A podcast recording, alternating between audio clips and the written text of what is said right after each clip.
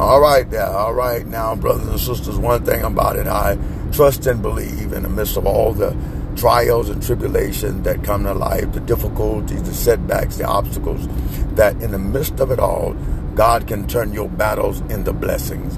God can turn your battle into blessings. And I know that uh, as a person that's living in life, sometimes life get difficult and, and it's hard to find your way.